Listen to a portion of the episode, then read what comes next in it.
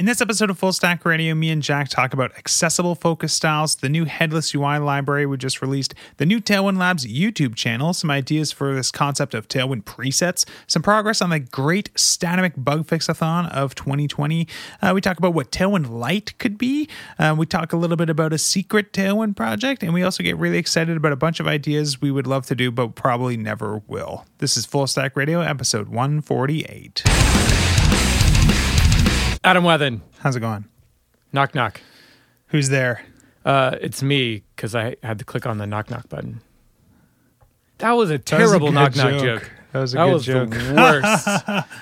All right. oh God. Um. Anyways, all right. So I guess we should just like get right into it here. I got. I see we got. Um. I think we're already in So it. what is right? this? The Isn't radical design normally- tips episode? You're fully prepared with all your design tips. I I was thinking that would be next week because I. I'm just joking. Yeah. Yeah. Yeah. Yeah. Um. Oops. That's up. I'm gonna go. I'm down. totally down for that though. I think that's Yeah, a I think that would be fun. I like uh I like having like a topical episode, even though it's not like an interview show anymore. It's kind of fun to do that. That's, Well, I mean, we, we, in a while. there's a lot of overlap in what we do and what our listeners are doing, right? So Mm-hmm. nothing wrong with that. I Are need we- to learn is- how to sit with good posture. Like as soon as I sit in my chair, dude, I'm immediately like, and then by like the end of the call, literally tailbone is like on the edge of the plastic on the Herman Miller Feet are up thirteen on the hundred desk. dollar chair, and it's just Yeah. yeah, I don't know. That's where I'm at by 4 p.m. every day. Just like, that's like me by like eight thirty in the morning.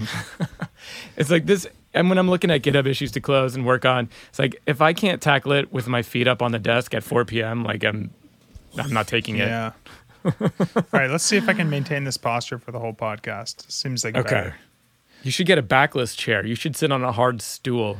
like one of those like cowboy things. Speaking of hard stool, uh, I don't have a follow up to that. And just yeah, I can re- I can empathize with hard stool. Um, I've been. Anyways. We've all been there. We've all been there.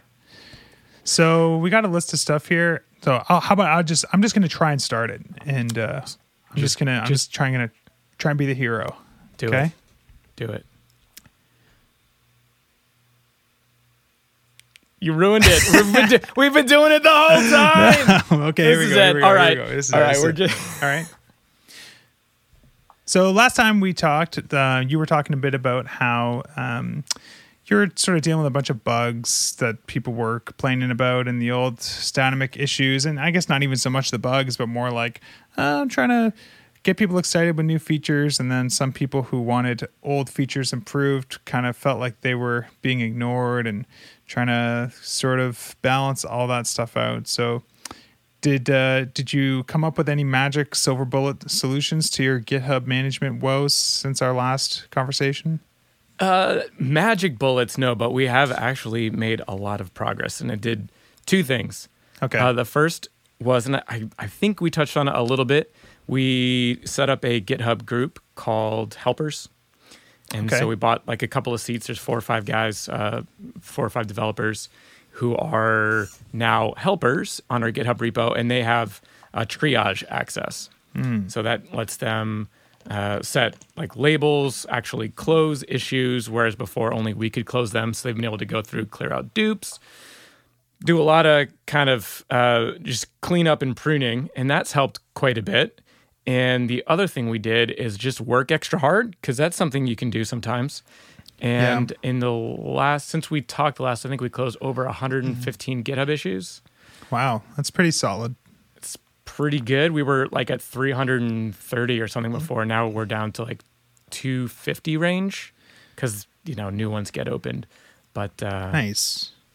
made a lot of progress, closed a lot of stuff, did some big uh, bug fix patch updates, and I think I mean everyone's pretty stoked about it. We it, it, we feel like we've got some momentum again. Maybe we were just kind of dragging and feeling a little bit burnt out, and weird that just fixing bugs for a week or so actually made us feel more excited. At least helped made me Mm-hmm. Yeah. made me feel a little bit more excited. Uh, so that's good. That's Yeah. kind of that's like the the the update. I think we're we're able to not let off the gas on that because you're never going to stop fixing bugs, right? Yeah. Uh, but actually allow us to, you know, work on a couple of other things that aren't bugs. That's good.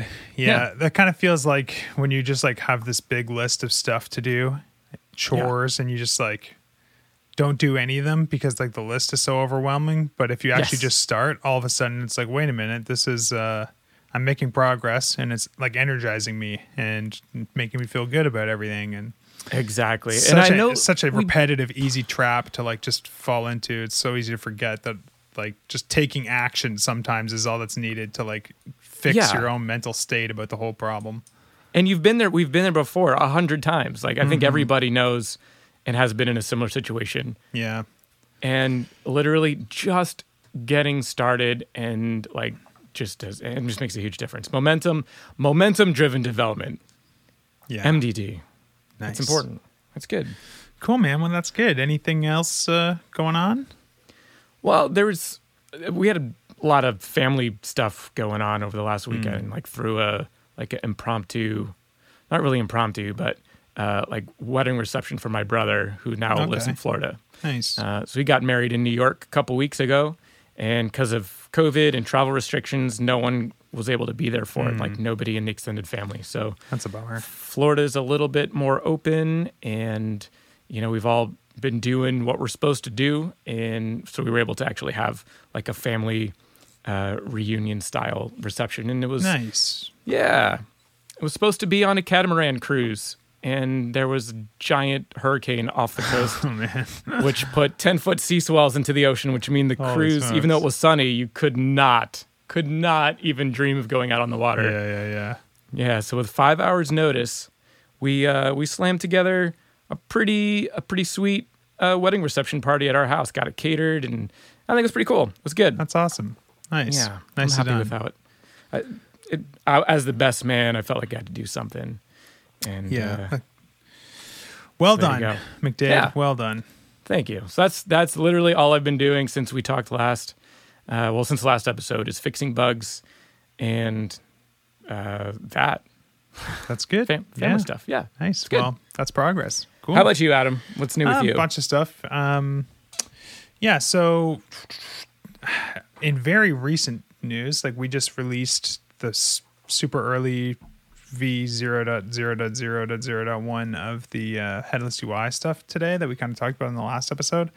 So uh, I can't remember what we were talking about. I think we were talking about like naming decisions and branding and Domains umbrella and- companies and blah Yep. blah blah. So we uh we opted for the old headlessui.dev was kind of the best domain we could get, unfortunately. But I think it's still pretty good. I think like for a for a dev library thing, that's pretty good. Agreed. Um, gave it a brand, made a logo, uh, and just slapped a little Tailwind Labs logo at the very bottom in the footer, sort of thing, which I think is good. I think we've been sort of decided that um, I don't know this for sure, but right now we're thinking about kind of like making this Tailwind Labs entity more uh, like recognized, you know, instead of just like Tailwind CSS, Tailwind CSS, Tailwind CSS, kind of want to slowly build some reputation around like the company name. Um, just because it uh, Tailwind CSS doesn't really carry over to everything that we ever do, right? Whereas that Right. sort of can. So I look at like other companies I have a lot of respect for, like ThoughtBot, you know, in terms of like developer focused companies that sort of built a brand around like education and creating awesome Yeah. free tools and stuff. And I think, well, yeah, you know, it would be cool if like people looked at our name with the same sort of, oh wow, those guys know what they're doing. Um, Dude, everything. Tailwind Labs puts out is like fantastic or useful. Hopefully. yeah, exactly. I mean, that's the hope. Yeah. Mm-hmm. That's that's that's the impression you want to put out there. Yeah. So yeah, and in that same vein, we launched a YouTube channel yesterday. So Simon, who uh, works for us, uh, we kind of came up with this idea a few weeks ago to because he's like re- he loves making content and stuff. And he's done lots of egghead courses and stuff like that. And um, we were trying to figure out what's like a good way to sort of leverage that superpower in like our company, you know. Yeah. Um, and I was thinking, you know what? Like I did that Tailwind course last year that I never finished. That everyone asked me to finish all the time, and I still want to finish one day or redo probably since so much stuff in Tailwind has changed. But I thought there's all this new stuff in Tailwind that's just not captured in video format. Like we added CSS grid support, we added transitions, transforms, animations. Like so much stuff has been added this year, and um, I thought it would be really cool going forward if we were able to put out like little video release notes for each version. You know, like here's like three or four tiny screencasts for like the features that came out, and that's the sort of thing where it's like if it's just me doing it, like that's gonna get nixed every single time because it's just like which is where I, am at with I gotta do I want to do it. Yeah, I don't Yeah, have. I just I, can't. Can't find the time. Yeah. uh huh. But with Simon on the team, I thought, hmm, maybe we can do that now. So I thought, let's like go into the archives and just catch up on it. So we put together this like what's new in Tailwind CSS sort of series. And um, he went back to like Tailwind 1.2 and picked out all the kind of highlights and made little videos for everything. So he put together like a 12 video series that covers like grid, transitions, animations, color opacity, gradients, purge CSS, all this cool stuff that got built into Tailwind since then. Made little videos for all of it. And um, we published that like series yesterday. And We made a Tailwind Labs YouTube channel, stuck a big banner up there, and told people about it. And and uh, at first, I didn't really think too much of it. Like we were actually originally planning to see if we could like post them on Egghead because we just thought, eh, let's just post them somewhere where people are already looking for content. But then ultimately decided to just put it on YouTube because then we have a little bit more control over it in the sense that like we don't have to like wait for other people to approve things or we don't have to like uh make you know there's things like providing transcripts and stuff like that that would be great to do but it's just like a little bit more burden on us before we can get things out there or, you know they have like a very rigid format right which is good and works for them but um, if there's other content we ever want to make that doesn't fit on egghead then it seems like You're gonna get that's split gonna, and fractured. it's gonna get Yeah. split so might as well just just Just go for it. just go for it. So started that. Um, that's been like awesome. Lots of good feedback on that so far. And uh, Simon has a bunch of ideas for other cool stuff there that I'm excited about. So he, uh, me and him chatted this morning, and he wants to start doing almost like a video podcast on there, like every week or two, where he basically does like a episode with a guest from the community on a on a topic, and it's just like, how do you use Tailwind with uh with Svelte or something, you know? Yeah. And let's just do it, and you teach me how to do it, and we'll spend thirty minutes on a live stream, and then he might go and like chop out the beginning and end and tighten it up a little bit and post like a twenty minute version of it on the YouTube channel after the stream is done, and we'll have just sort of like the weekly Tailwind show, you know? Um, I like it. I which like will be kind of cool. So yeah, I'm excited about that. I'm, I think like YouTube is a super powerful place to have a presence, but I've never really done it. Like I've I post crap on YouTube and live stream to YouTube and whatever, but I've never like I take Twitter as a platform like pretty seriously in terms of like Right. how we can use it to benefit the business, but haven't really done that for YouTube ever. So pretty excited to see uh, what happens with that. Yeah, that's awesome. I just subscribed, so you know I'll keep I'll keep nice. up. I mean, I, it's odds are I'm not going to learn anything because I know I know all of You it. know but everything about Every, everything. every all of it. Our 1,400 subscribers since yesterday, which is yeah, pretty dude, good. That's pretty. That's pretty good. Honestly, that's really good. It's really Mm-hmm. good. Yeah, Um, so that's cool. So I'm excited about that. Um, other than that, I don't know like what we did. Um, we've been doing a lot of like design work, figuring out a bunch of strategic stuff. Um, but yeah, one thing that I was working on that you kind of had on our little list of notes here that'd be kind of interesting to get into is um, something that I have been looking into more is just accessibility stuff in general. So this Yeah. is a minefield of a topic. So I'm An, trying an to absolute tread la- like, carefully. Um, Yep. But the gist of it is like a couple things. One is um, the thing that came up the other day is I was working uh, with this guy, uh, David Luhr, who's a guy who's like doing some contract work with us right now, helping us bang out some more Tailwind UI components. And he's like an accessibility guy, like that's his thing. And he was, uh, I don't remember his exact role, but he he was working at Dockyard, which is like another sort of well-known used to be Rails agency, then kind of became like a Elixir and Oh yeah, uh, yeah. and um, Ember kind of agency. And his Yeah. role there, is like as far as I know, was like he was like the HTML guy. You know, like um, just you want to know like if you should use an H2 or an H3, like he's got your answer. like he just yeah. Is he- this is this an aside or a section? Or, yeah, uh, yeah, exactly. Like he's he's like Mr. Semantic. that stuff is like deeply built into his brain. So for for working on something like Tailwind UI, it's really nice to be able to just like remove any doubt that we're doing things right with that stuff because I think that's a super um it's a skill that like none of us have really. Like it sounds so easy, like write HTML, but like actually to like do it super good, I don't know. That's like pretty rare. It's different actually. than make it work for Yeah. Mm-hmm. sure. It's much different. Having gone through some of that with building a CMS that's trying to hit some accessibility yeah, stuff, it's like exactly. even though you thought you knew what you were doing, it turns out you were pretty far off sometimes. Yeah, yeah. Yep. And uh, it it's it taken to the next level whenever you are building stuff that other people are going to use to build stuff. It feels like your like mm-hmm. responsibility is increased so much higher, right? Like Statamic, I'm sure is the same way. You're generating stuff for people, and you know if they're just doing it themselves and they do a, a bad job on accessibility, then okay, Right. It was their decision. But Yep. people almost care more about accessibility when when it's like if someone wasn't going to make their drop down accessible anyways um, but then you're the reason that they can't they get really Yes. angry even if they weren't Right. going to do it you know what i mean Right. Um, well, now I can't. So now it's on you. and it's your fault and at least i knew Yes. if, if if i owned the whole stack that i could have fixed it one day but now i can't or whatever um, so yeah but something like tailwind ui you know people are copying our html stuff to build their s- sites we have to be able to feel You gotta get it as close it's got to be as good as it can right Yeah, so it's been yeah. awesome having him working with us so something that came up when me and him were chatting the other day which this like r- made me rage because I, don't I have know, a feeling just- I know what this is. yeah, was basically um, I learned from him that using box shadows for custom focus styles is like technically an insufficient solution. So Mm-hmm.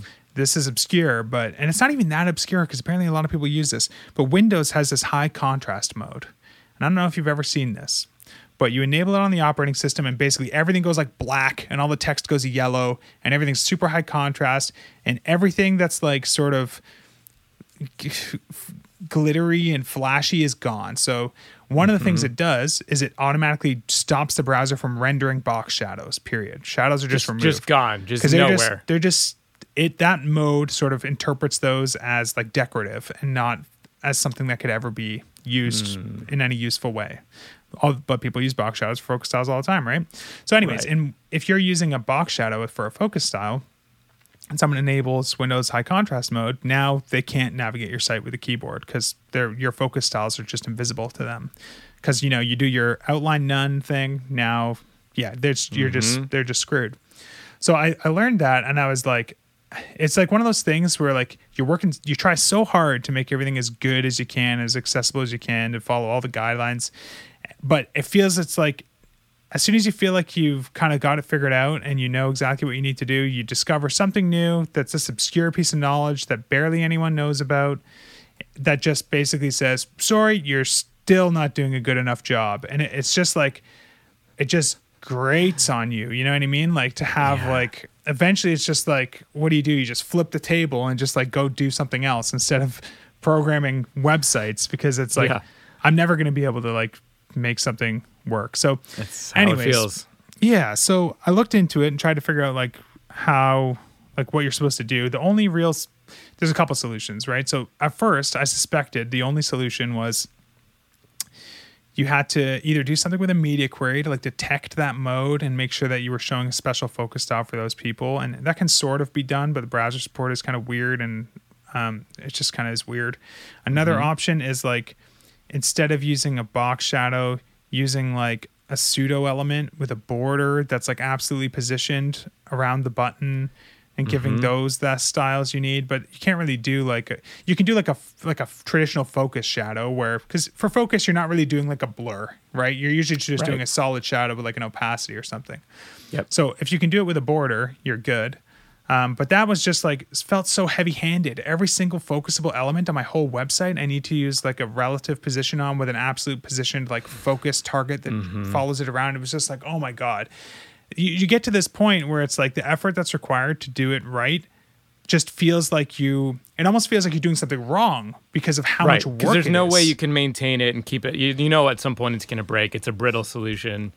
Yeah. Yeah, and it, it just feels like I'm I'm coloring so far outside of like the default lines of like web development at this point. Like I'm I have to like reinvent these things completely from scratch. It just feels like uh it, it just For something that should be fundamental. it feels uncomfortable. Yeah. Been there. Yeah. Mhm. I totally believe like through all this that this whole focus handling stuff, it should be like just a browser level thing. It should just be if you absolutely need focus styles to be like visible, and this isn't the best solution either because like you don't want to rely on people having to go and enable this setting or whatever. But there should be a way for the browser to just say, nope, if an element is focused, I'm going to show a two pixel pink ring around it, period. I don't care what your CSS says. You know what I mean? Like that's like It could be a user preference. Like if you're colorblind, you can't see a certain color, set it whatever you want. It's on the mm-hmm. but it's on the browser. Yeah. And now like Yes. every website is going to work for you no matter what. You don't have to like you don't have to just hope that the person developing the Pizza Hut website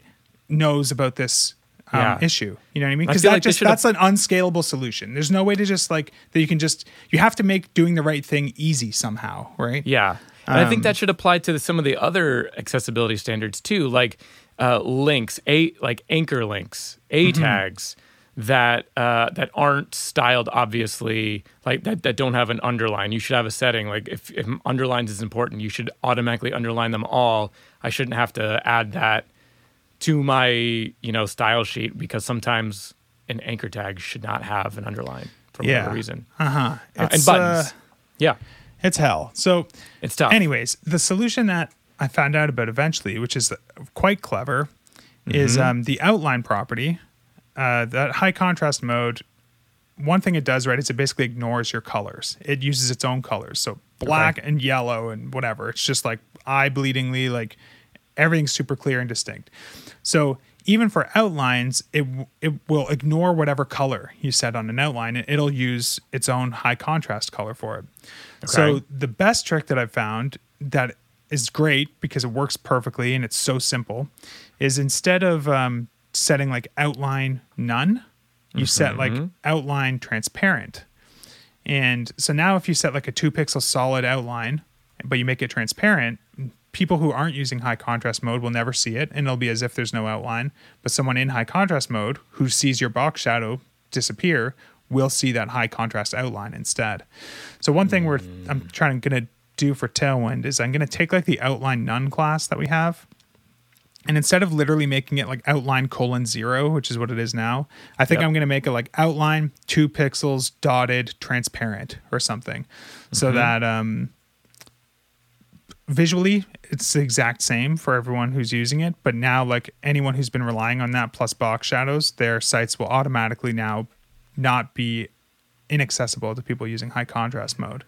So I was pretty happy to discover that there was like a trick that solution. We could solve like from within Tailwind essentially, or that didn't involve having to add like a new high contrast mode variant where you'd have to generate another 9,000 classes for all the colors so that someone could say in high contrast mode, show a pink outline or whatever. Cause it was just like, uh, so anyways, pretty, uh, pretty I've pleased just- about that. I've just updated my uh, Statamic outline helper, and uh, we'll see how that goes. Nice. yeah, the only tricky thing is deciding what the default outline there should look like. Because like Chrome looks one way, Safari looks one way, Firefox looks one way. Yeah, I mean, But- what what we do is we do the box shadow thing, but also add a one pixel uh, light blue uh, border. So Mm-hmm. you have uh, it's like a, a blue border and then a really soft like blue ring that goes around the outside of it. So it's like Yeah. a nicer version of the default. Yeah, yeah, yeah. um, and that looks really nice. But Yeah. uh, if if without the box shadow, I'm not sure how good it would look. So I have to play around with that. You should test it in high contrast mode. I Yeah. downloaded that like Windows virtual machine, you know, like the testing one that they let you download, and um, to try it out. And I don't know if like I tried, I spent like 25 minutes trying to find this preference in VirtualBox, but I couldn't. Um, it does not. It it treats my display as if it's not Retina, so it's like 6,000 pixels across. The hmm. VM, the biggest it'll go is like 1,100 pixels Okay. which at Retina that would be like a third of my monitor, which is like I can work with that. But it only reads real pixels. So it renders at like a sixth of my display size. And the text that's supposed to be like 16 pixels is eight pixels. And what's supposed to be a one pixel border is a half pixel border. So so it feels like you're playing a browser emulator. Oh my god, it's ridiculous. Yeah. I Yeah. I couldn't do anything with it. Like I couldn't make any sensible decisions about um, what I was doing. I, sh- I wish I maybe I'll include a picture in the show notes, but I took a picture with like my hand for scale, so you can see like all of Windows is like the size of my thumbnail. You know what I mean? It's like Oh man, Um, it's like, oh, does it also play Doom? Right? Have you seen? yeah, like, yeah. Do you uh, see like, always, a, like, you can play Doom on like a pregnancy test? I saw that. Yeah, yeah. And they, what's uh, what's Panic's new like hand cranking little thing? Oh, that play date thing. the play date. They just got Doom to run on that. I saw that today. Um, That's so cool. The the thing about the the playing Doom on a pregnancy test, I was like, this is the coolest thing ever. And then I looked into it. It's not. They they hollowed it out and they installed like a micro like LED screen on it, and so it wasn't like Ah. a stock. I was like, how, how did they do that? I know, like But, that's uh, like the most advanced pregnancy kinda- test I've ever seen. Like nobody needs that many pixels on a pregnancy test. A but- little bit of a cheat. A little bit of a cheat. All right, that's still fine. I saw like, man, that's like a thing, right? Like just like running Will Doom, it run Doom on things, Yeah. you know? Yeah, it's Um, like does it also? do- Can you put? Can you sell uh, Skyrim for it? Yeah. You know, like, are they going to port Skyrim to it? Um, yeah, it's pretty cool. I should. I bet you there's a website out there that's just like crazy ways and places people have got Doom to run. That'd be Absolutely. On that Like note, remember I recommended that Masters of Doom book. I mean, Yes. you, you should read that because there's a lot of interesting stuff in there about like all the crazy stuff John Carmack had to do to even like get Doom to even work. Like all the algorithms he had to invent to like efficiently like be able to do like 3D and stuff. Super interesting. because it's Um, like not even actually 3D. Like the No, it's like they had to figure like, out- faked. all these like fake ways to like be more efficient. Like there's this big story in there about how he they built like a Mario clone. I can't remember what console or what computer they were building it on at the time, but no one thought it would be possible and they figured out like just ways to like reuse these tiles so that they didn't have to redraw them because they couldn't redraw them fast enough. And by the end they had like a Super Mario clone that was like identical that running on hardware that seemed impossible to do it. And that's like that was like how they kind of got their first gigs like making games and stuff when they kind of proved like So yeah cool. it's such a cool story anyways The, Um, like the the early early tech is just so freaking fascinating Yeah. because nobody had done any. I feel like we've we've all done a lot of this stuff already. We've done Mm-hmm. it. We're just trying to do it better or different or for like a specific niche, and it's just a little. It's just a little bit less fun than it could be, yeah or maybe a lot. Maybe a lot less fun depending. on what yeah i gotta believe like that's like having those like performance constraints is just like a whole fun challenge to just deal with you know what i mean it's just like yeah, Yeah. that's either fun, or like or like cocaine habit like inducing, right? Yeah. It's like one it's like one way or the other. It seems like everyone's story they like became they elevated to the challenge yeah or they died like like wrestlers. like wrestlers yep, yep well that's our segue i guess I Um, figured I'd give it a try. Yeah, I think. uh I mean, all I really I want to say that's so funny is like I don't know if people have noticed this, but on you know we talked about that '90s WWE account and how great it is. We decided to make that the only account that we follow on the, the Full Stack Radio Twitter account. So it follows me, Jack, and '90s WWE, and the guy who runs it He- actually DM'd us and was like, "Hey, thanks so much for the shout out of the podcast." And to me, this was like so incredible because I'm He's such listening a fan right now because we're gonna mention it again. It's He's so like, I like it. So we have this. It's so good. I don't know anything about him. I don't know if he's into web development or anything, but who uh, knows? We maybe we should should we have him on the show? Would that be a fun guest? like, dude, you got four hundred and fifty thousand followers on Twitter. Tell us how you did yeah, it. it. could be Like, good. Yeah, something. exactly. I mean, we know how he did it, man. That Bret Yeah. Hart and that white denim, like that's how That's he did it. it. The the Um, Canadian white. Oh man, Yeah. that photo is the best. Yeah, That's it. I think he had six followers before he posted that, and then it was immediately four hundred and ten thousand. cool. So, uh, I mean, on the topic of um, the topic of programming, I, we we can't go too long here. We're gonna wrap up kind of soon, but you know, there's a couple other cool things that we could kind of talk about. Um, I posted a blog post last week. Just was struck with the, uh, you know, the inspiration to finally write a blog post, which I do like once or twice a year now. yeah, pretty much. And I did a post on how we use CSS variables in Tailwind to like create, to kind of let you do control like one property using multiple classes is basically the gist of it at the end of the day. Like, um, did we talk about like that font variant numeric stuff? We did, yeah, last episode. So it, it was how- kind of like, yeah, covering all that stuff and all the cool tricks. So I'd recommend checking that out if you're interested in it. probably not more I could go into there. Um, but I don't know. Yeah, and there any other specific stuff that uh, you're kind of itching to chat about? I got a couple other things I can get into, but I feel like I should give you the chance to. You know, maybe maybe next episode will be my chance to really jump in Uh, and, and drive some conversation. I'm this has been a crazy week for me. Yeah. Between the bug fixathon and the family marathon Mm-hmm. or whatever. Um, I'm just gonna chime in with the color. Just go for it. Okay. Yeah, Yeah. Well, here's like one topic we can talk about for 10 minutes or something, maybe. I had this idea for like Tailwind 2, which is, um, I don't know how, what I want to call it, but I'm thinking of it kind of like presets for Tailwind or like some sort of like being able to basically specify your Tailwind starting point more easily. So like the config just like always extends the default by default, right?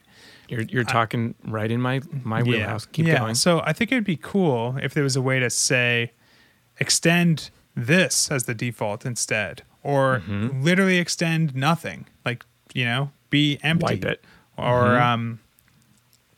And then it feels like we could maybe offer like some different presets or something. I don't know if we would offer them as built in or people could just publish them as whatever. Like you can already just like rec- import your own config that you've Sure. made in another file and extend it there, you know, like Because it's um, JavaScript. Yep. yeah, it's just JavaScript, right? So you can do anything you want. But the thing that's sort of motivating this for me is um, Tailwind, from a file size perspective, is like pretty outrageous. Like it continues to grow with every new feature, and um, so like Purge CSS is totally a requirement. Uh, but personally, I don't think there's anything that we can really just like remove uh, because we added it because we needed it. So, and I'm happy to use Purge CSS. So I am not going to try and optimize for people who don't need Purge CSS or don't who who refuse to use it because You've again, gone this building- far. you have to build the framework for yourself. That's the only way that you're going to be able to make the right decisions about things, right? But there is like some situations where I feel like guilty about the size of it, which is mostly when I'm making like little CodePen demos and stuff, where um, I'm like, okay, you have to download four megs of CSS on your phone for this CodePen thing, which just kind of feels like a jerky move. Now, one solution to that is maybe I'll spill the beans on this little secret project. We're working on like a Tailwind playground, like a Tailwind REPL, like a CodePen thing that's Tailwind specific. Um, and the nice thing about that is the CSS is compiled in your browser. So when someone goes there, they don't have to download our big CSS file. Their browser will just build the CSS file. Now, that Nice. probably still is not a good thing for low performance phones to like make them run PostCSS in the browser and stuff, but um, it saves on some on some kilobytes. But either way, I think it would be valuable to have like something on a CDN that was smaller.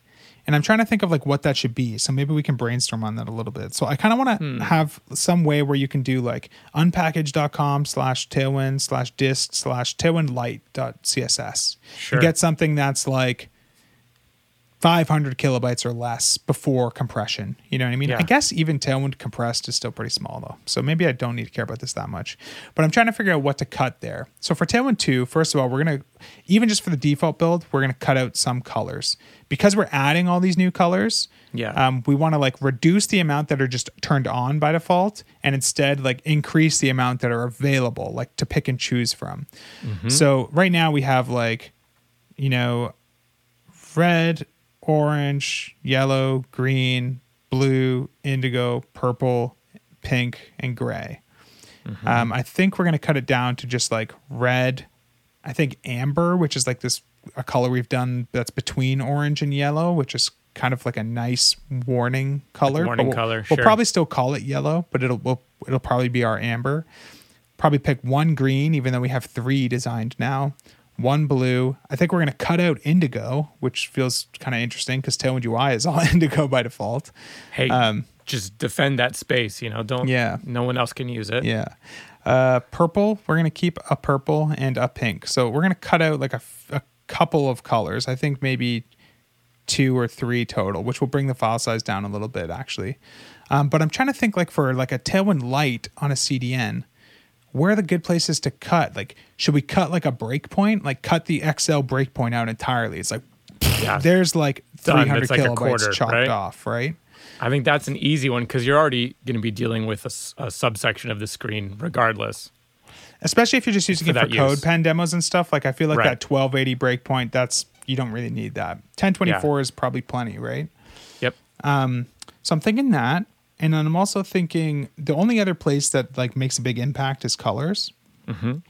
So I'm trying to figure out how to cut the colors. I guess does it seem more useful to you if it was just like gray and then like some primary color, like say it was like purple, gray, Yeah. and the full set of grays, the full set of purples, like that's all you get.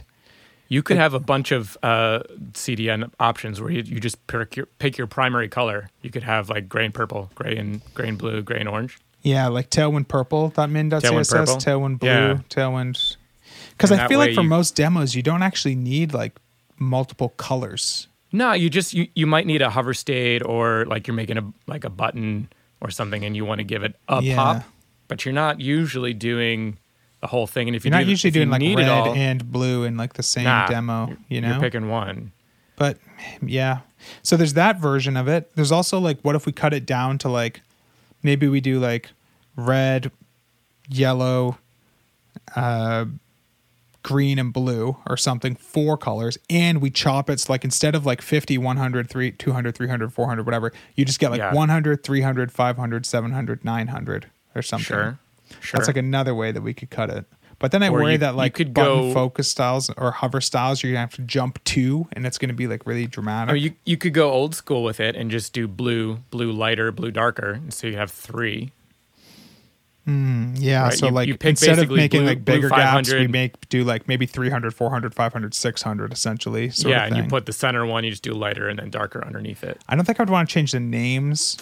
Yeah, that's like less copy and pastable, right? Yeah. Yeah, that's true. But if it's just like a subset of some kind, I think that'd be cool. The other option is to do like some Tailwind CDN thing, which is something we've talked about in the past, where like you can go and there's like a Tailwind config in a text area, and you can kind of do whatever you want with it, and then say give me a link, and yeah, it you just pass like some query string stuff. yeah, and it would just be the link would like contain the config base 64 encoded or something. So it's like not even in a database anywhere. It's just like you send it back to our server, we'll blah blah blah blah blah process it and send it back, and it'll just be since it's an immutable like config string, Right. we can cache it for a year. forever. Right. And yeah, Yeah. anytime someone needs that particular set again, it'll either exist or you'll generate a new one. Yeah. so that's another, but that's not like as quick as just like having No, a that's a- Tailwind that's a- Lite version. Much bigger project. You're not just chopping Mm-hmm. it down and then throwing a file somewhere. Hmm. So Tailwind Lite, like I guess the question is, what are the real use cases for a Tailwind Lite? Is it is it just for making demos on things with CDNs? Do you think there's people who are going to want to build real websites with Tailwind Lite? I don't think so. I think it's it's literally for uh, for like demo and teaching purposes, right? You want to do a, a screencast, you want to grab a CDN or you want to grab, Yeah, you know, something really I mean if you if you need to do anything bigger, you should just grab the whole thing.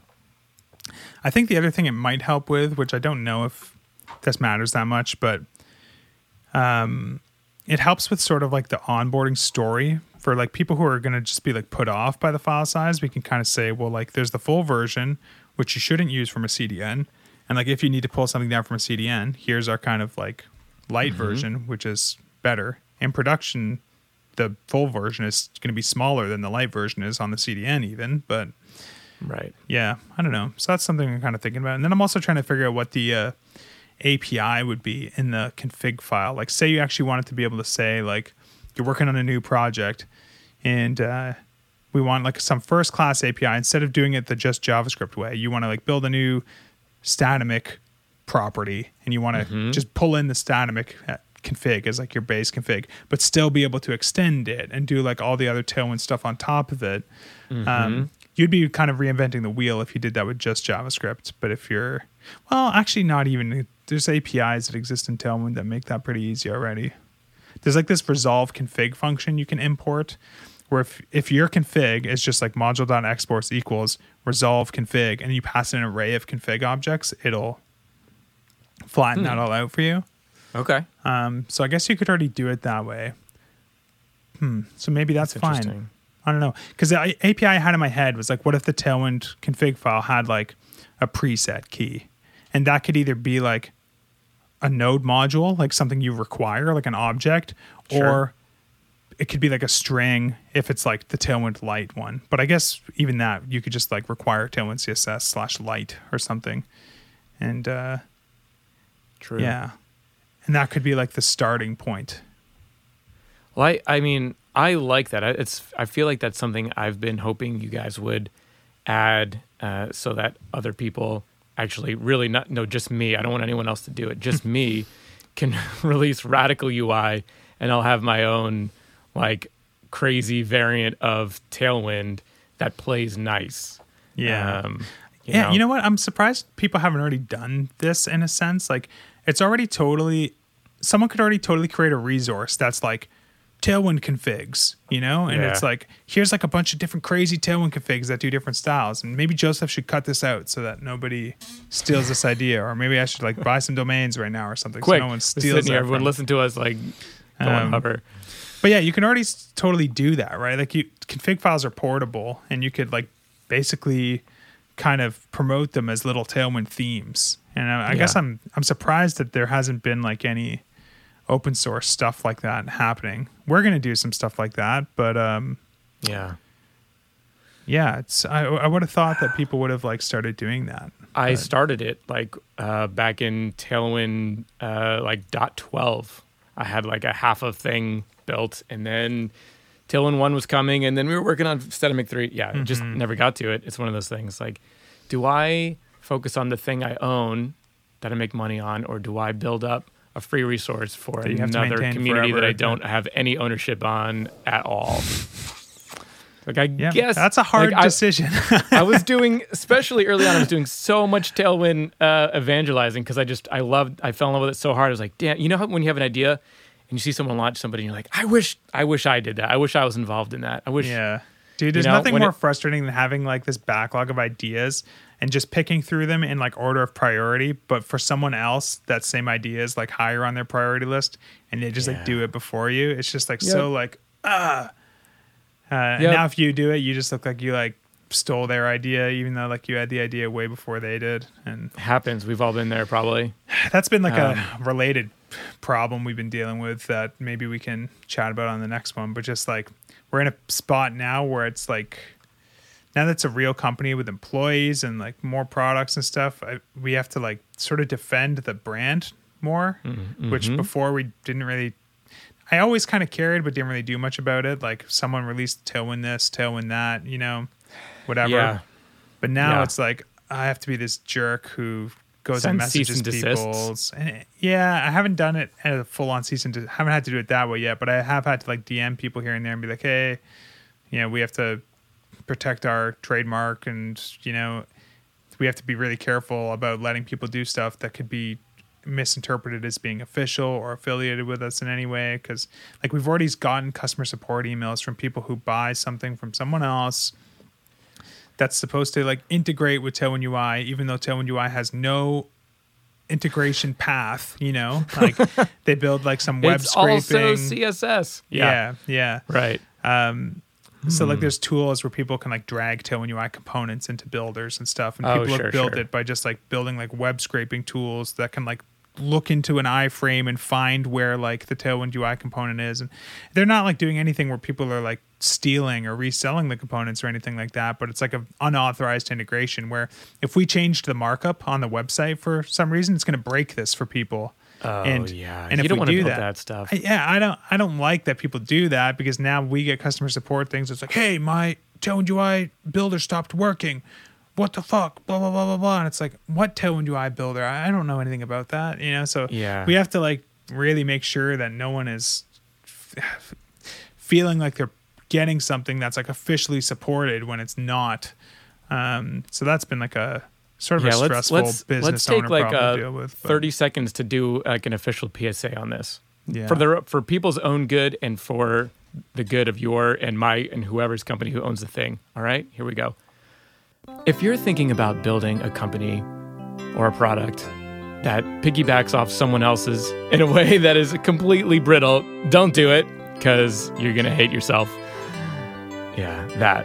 Right? don't do that. Don't do that. Don't do that. If someone can make one pivot and blow your product away, make it completely irrelevant, maybe you shouldn't build it. Yeah. Yep. The Yeah. more you know. especially for something that's not like a supported public API or anything like that. Definitely. Yeah. And also, don't name your stuff in a way that people can misinterpret as belonging to something else. Because, in my opinion, it's better to even forgetting like the side of the person who originally owns those names, even from your own side, it's better to like come up with a name for your product that you can represent and own in its entirety and have total control over it. You know, like we had, to, I put together a little brand page for the Tailwind Docs that mm-hmm. has like our logo and stuff, and also has like just a couple paragraphs on like, hey, don't name things like this, blah blah blah blah blah. So I put together like a couple recommendations, like don't make like tailwindthemes.com because we'll tell you to stop. you know, make Yeah, like yeah. utility themes for Tailwind CSS or like Yes. you know, um, Not only is it better for for them, well, I mean, it's better for them for like in that you won't get their hands slapped. They won't have Yeah. to waste money on domains, especially if they're buying some more premium ones. And it gives them room to pivot if they did if they, you know, either get a lot of traction Mm-hmm. and want to do BEM themes and totally. whatever other Totally. themes. 100%. then what are you gonna like? You've already used up all your brand mojo, I, like piggybacking off another company. Yeah. So yeah, Totally. hundred percent. You have so much more optionality and it's just like yeah, just like have some confidence in like your own um branding and ability to build a reputation. You don't want to be just like chain linked to something, you know? If Tailwind Yeah. just like dies a horrible death cuz some other cool thing comes out and you want to do something for that, it's pretty it's better if you can just add a feature to your existing tool instead of feeling like, oh, well, my whole tool is dead. So, anyways, yeah, kind of a an annoying legally businessy problem to deal with, which is my most hated crap to deal with ever. But uh, Absolutely. I don't know. I wish there was like a service I could just pay like monthly where I could just send them a link to something and know that they're gonna like in a very kind and empathetic way handle it uh, without me ever having to handle it. These are the sorts of businesses yeah. people should be starting, by the way. Like uh I don't know. It's it's this is a whole conversation for another day, but there's so many business ideas that are seem so good that come out of nowhere. Like when you already run a business, I would never Yeah. think that like someone should start like a like basically like a- Empatheticsmackdowns.com. yeah, like a exactly like a kind trademark protection uh uh productized service you know that's charged on like a recurring basis i would 100% pay for that Yeah. um so yeah, yeah, because because that's different than having a good attorney. Because an attorney It's is going to take that. Like you might need one, like they and Yeah. they'll have a go-to, right? But there's a difference between getting a cease and desist and a, hey man, so I love what you did, but because you don't want to send someone a cease and desist either because here's the thing a lot of these things are like tools created by like people in the community that are huge fans of like the work that you do and um you yeah, you are stoked that they're doing that stuff, but at the same time, you have to be careful. Like a little story for you. You know, uh, you know, Mark Rippetoe. You know the name Mark Rippetoe, do you? Yeah, the uh, the the bodybuilder, no, like the starting strength guy. Like starting the, uh, strength guy. the- yeah, I've got the book on my shelf. Yes, used to be in the CrossFit scene back in the day, and then kind of like escaped and did his own thing. But super Yes. well known like strength coach guy. So I was like huge on like the starting strength forums back in the day, and Got I it. built a tool like a Laravel app for all the people on the forum to sort of track their PRs for all the different lifts, and it was like a leaderboard. Yeah, And I built that, and I like put the starting strength logo on there and used all the colors because I wanted it to feel like, yeah, we built this like thing for the forum, and it's like it's the starting strength like leaderboard. it's for whatever, us and right? by us. Yeah, right. yeah, right. And um, Mark Rippetoe uh, DM'd me and he was like, Hey, uh, I got to talk to you about this thing that you're doing. Like, what's your phone number? So I messaged him back my phone number and he called me and we like had a 30 minute conversation and he was like super apologetic and kind. It was like, you know, the way these things work is like, if we don't tell you to like change the colors and change like the, the logo font, then if someone else does the same thing and we really do think that one's a problem, they can say, well, he didn't make Adam change it, so we don't have to change it now either. Like that's how trademark protection laws work, right? You have to Right. defend it consistently or um, you Yep. lose like the protection. But I like, I'll never forget that. Like um, conversation really because like it was just like this dude who's like a hero of mine like could have just like b- sent the lawyers on my ass but he literally calls me on the phone and just like talks to me personally like super nice kind guy and like that's the way that i want to deal with That's these what you situations you, know Absolutely. um so yeah, I've I've had to yeah. do some of my own. What you wouldn't think anyone would want to try to use anything that sounds like Statamic because we struggle. Such a weird name in the first place. But I've sent DMs, letters, emails to stomatic, Statomatic, Stomatotatic. I'm not even kidding. Stomatotatic. It was like, what are you portmanteauing the entire English language into one word? Unbelievable. Like you, for your own good, please trust me. Statamic is the simplest version of these two words pushed together. You're not going to survive. You're not going to make it. Um, statomatomic it, was, it, was, it was bad. So yeah, it's. Uh, I've also been on the receiving end. Back when I was doing ExpressionEngine add-ons, I had, uh, I had got contacted by Stripe early on because I had an add-on called Striper, which was a Stripe integration. Like you can't, you can't call it that, man. You can't, you can't use our word in it. It's like, but the logo's a bass, you know, like a like a striper, like a striped bass, and like yeah, you can't do that. And I had I spent like a thousand bucks, which was like an enormous amount of money back then for me, and on the logo, and I had to I had to just burn that's it down. a bummer That's just, that one sucked. Uh, also with with Statamic, we had an add-on back in V1 days. V1, yeah, it was V1 called Raven, and we got sued by a company called Raven Tools. And I ignored it, and they went away. It was like the first. I like just like totally. I said, "This is not the same. This is Raven Forms. Yours is Raven Tools. It's not the same thing. Go away." And they actually did. Yeah, that's cool. Yeah, there's definitely yeah, yeah. I think um yeah, it's a tricky thing, right? Like Yeah. I, the if you're in a different space and there's no chance of like mis people confusing one thing for another, Right. then it's fine. And, and it's not even like, oh, well, people can't confuse me for you, so haha, I'm going to keep using your name. It's like, no, like if if someone literally can't confuse like you for me, then I just don't even care. Like it's fine. Like Right. I'll cheer you on. You know what I mean? Like I, as long as we're like clearly um distinguished sort of entities like Tailwind Plumbing, go for it, you know? Sure. like. Good luck. It's like, fine. There's Tailwind Airlines. Their logo is even almost the same as ours, which is like the craziest coincidence ever. Like they use the same Right. color. I, I, that I don't know. That was the that was the most mind blowing discovery of my life. That there's airplanes that look like they're Tailwind CSS airplanes. Oh, but uh, I kind of hope they go to business so we can buy one one day. That's like my dream is to own like the Tailwind plane. And, wow, uh, you've got big goals, man. I mean, you're well on your way, which is great. hey again if they go totally out of business and like we grow enough that we can spend every dime in the bank on a on a 10 million dollar plane or whatever Yeah. and then That's we kind of awesome. don't That's have any life money goals. and we can't do anything and i don't know how much a plane costs probably more than that but we can just like Depends on how broken it is. there was a company uh i can't remember their name i wish i could find it they were in like boston or something and they were like a development agency and their office was a boat just like a, a permanently docked boat Yeah. so everyone would come to the boat and work on the boat every day and That's kind of um, cool.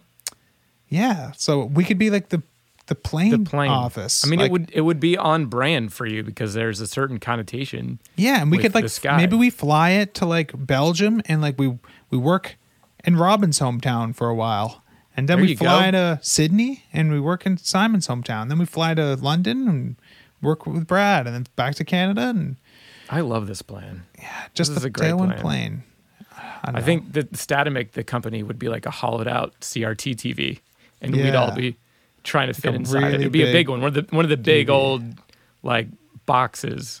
You know, that's kind of where I'm at.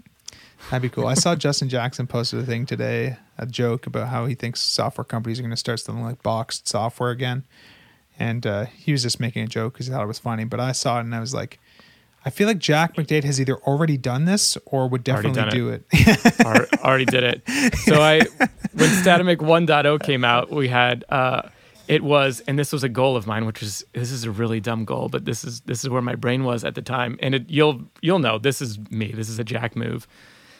The entire package was 1.42 megabytes for a reason, and what's the reason? so that fits on a floppy disk. which is how big? 1.44, isn't it? Yep, Yeah. exactly. So we we I spray painted some uh, floppy disks gold, like uh like they were like Legend of Zelda, and we I have a copy of Statamic 1.0 on a floppy disk. Yeah. and we're like we're doing a giveaway, and yeah, it was fun.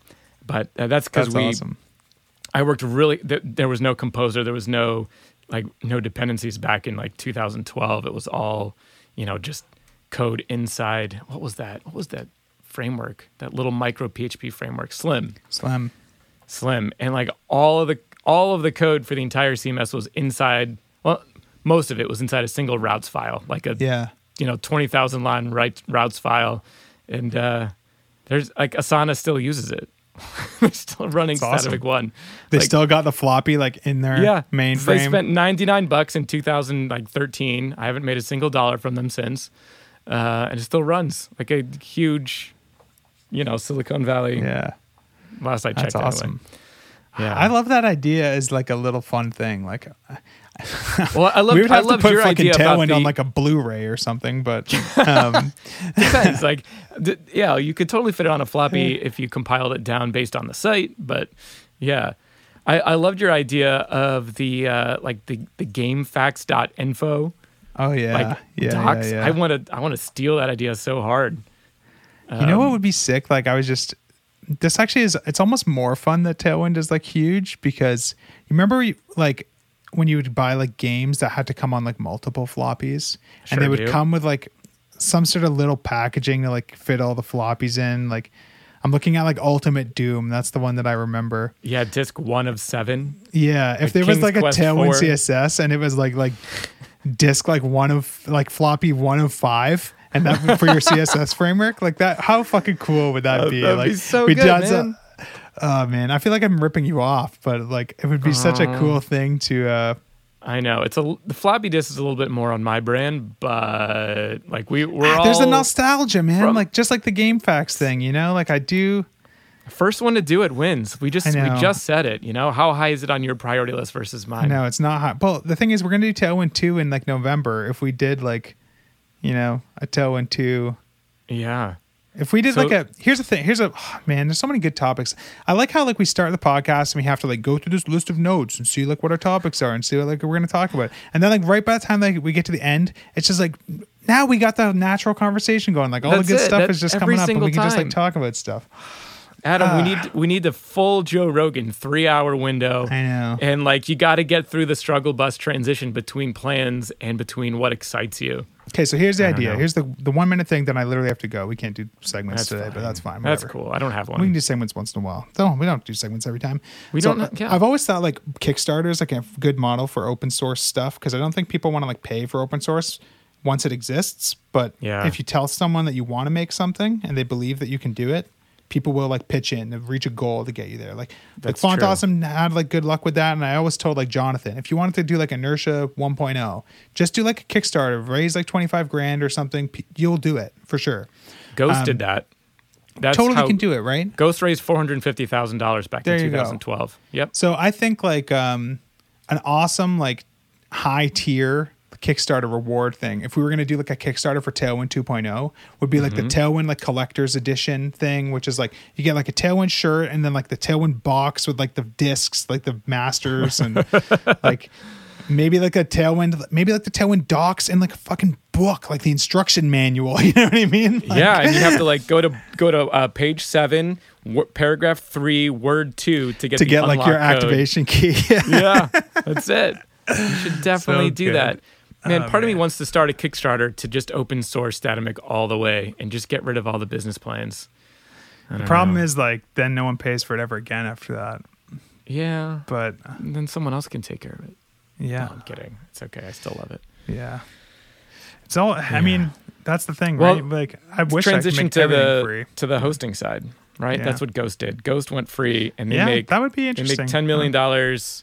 We should talk about 10? that sometime. We should talk about that That's a good topic. Opportunity. There's probably interesting ideas there. Yeah.